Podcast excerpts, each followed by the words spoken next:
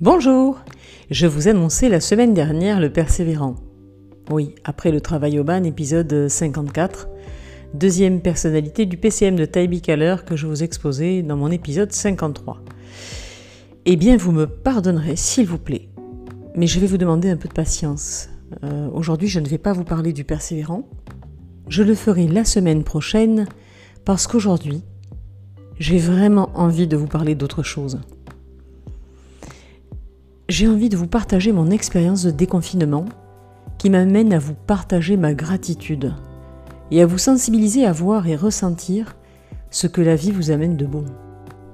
Il y a du bon partout. Il faut parfois une loupe, ou bien des jumelles, ou juste des lunettes. Il faut aussi un peu de bonne volonté. Et tout devient clair. Le filtre de la gratitude est tellement bénéfique je vous invite à vous y entraîner. Recherchez, regardez autour de vous. Il y a tellement de bonnes choses, même toutes petites. Ce qui est grand, c'est simplement le fait d'y prêter attention. Alors voilà mon expérience.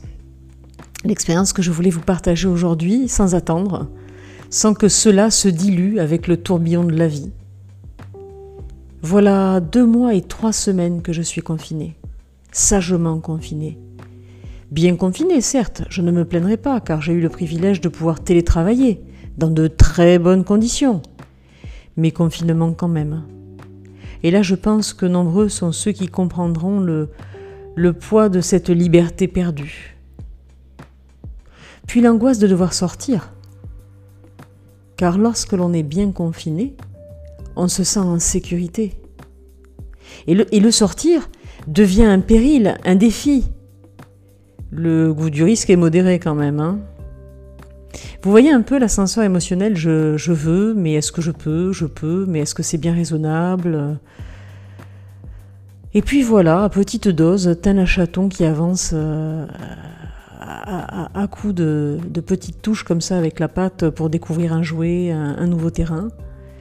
Puis un petit peu plus, allez, on va dehors, on va un peu plus loin, un peu plus longtemps. Et là, on retrouve le goût du dehors et on perd toute crainte, euh, ou presque. On retrouve euh, ce sentiment de, de liberté. La voiture est magique pour moi. J'adore ça, j'adore conduire. On voit de beaux paysages. J'habite à 20 minutes de Toulouse. Et c'est déjà la campagne. On voit donc de beaux paysages, on se sent libre, la musique, le vent frais. C'est un bonheur, c'est euh, une prolongation de soi, ça donne une, une puissance, une liberté, euh, à mon sens.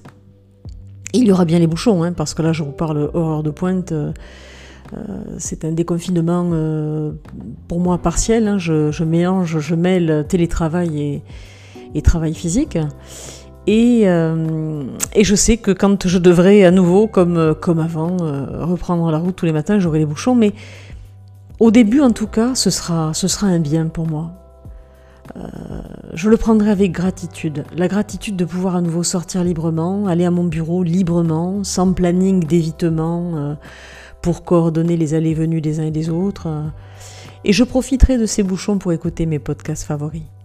Voilà, c'est une tranche de vie que je voulais vous raconter parce que pour moi ça a été euh, une expérience riche d'émotions, mais dans le bon sens, vraiment les choses simples reprennent une place euh, énorme. Et, voilà, gratitude. Donc parce qu'il y a toujours du bon en tout, amusez-vous à le déceler et à le célébrer. Dites merci, merci à la vie, merci à, ce qui simplement vous rend heureux. Voilà, bonne semaine. la semaine prochaine, c'est promis, je vous parlerai du persévérant de Ty Keller.